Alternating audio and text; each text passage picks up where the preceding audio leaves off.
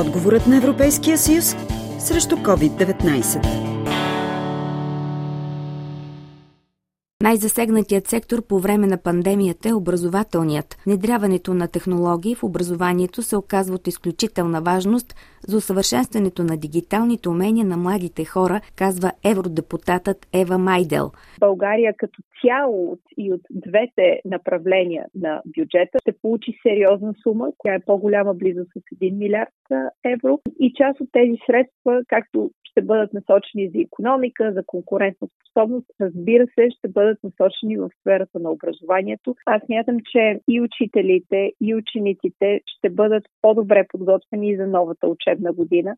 Аз мятам, че за сегашните ученици ученето в дигитална среда води и до мотивация. Показва, че ние можем да иновираме в образованието, да, да, да го променяме, не то да бъде в застой. Но тук е важно как и учениците придобиват практически умения дори и при дистанционното обучение. Ние можем да не усещаме загубите днес, но ние ще ги усетим в а, много по-дългосрочен план. Според мен най-много губи поколението на ученици и на младежи, които не можаха да се включат дистанционно в, в обучението. Това, което пак казвам, да погледнем на възможността и възможността и положителното тук е, че разбрахме, че дигиталното образование е възможно и че той има своите ползи.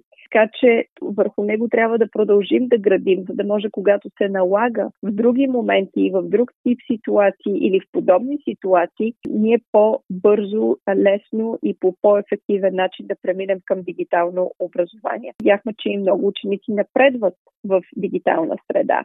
А пък смятам, че и учителите, една част от тях, те вече надградиха на своите умения. Но разбира се, това трябва да е едно непрекъснато упражнение за всички нас. Възстановителният план, който цели да се справи с последствията от COVID-19 и част от европейския бюджет, който за следващите 7 години ще бъдат насочени в сферата на образованието, уменията на младите хора и тяхното развитие. Професионална гимназия, професор доктор Асен Златаров, град Видин, е едно от училищата, което се справи успешно с дистанционното обучение. Това се дължи на факта, че професионалната гимназия от дълги години работи в електронното образование, смята директорът Мариета Георгиева. Повече от 7 години ние имаме готова система за електронно обучение, базирана на Moodle. В нея учителите са качили основните уроци, основните материали, които се включват в учебната програма. И ние работихме от една страна с нашата система за електронно обучение, където качвахме всички необходими учебни материали, видеоресурси, презентации, защо всичко, което е в помощ на обучението.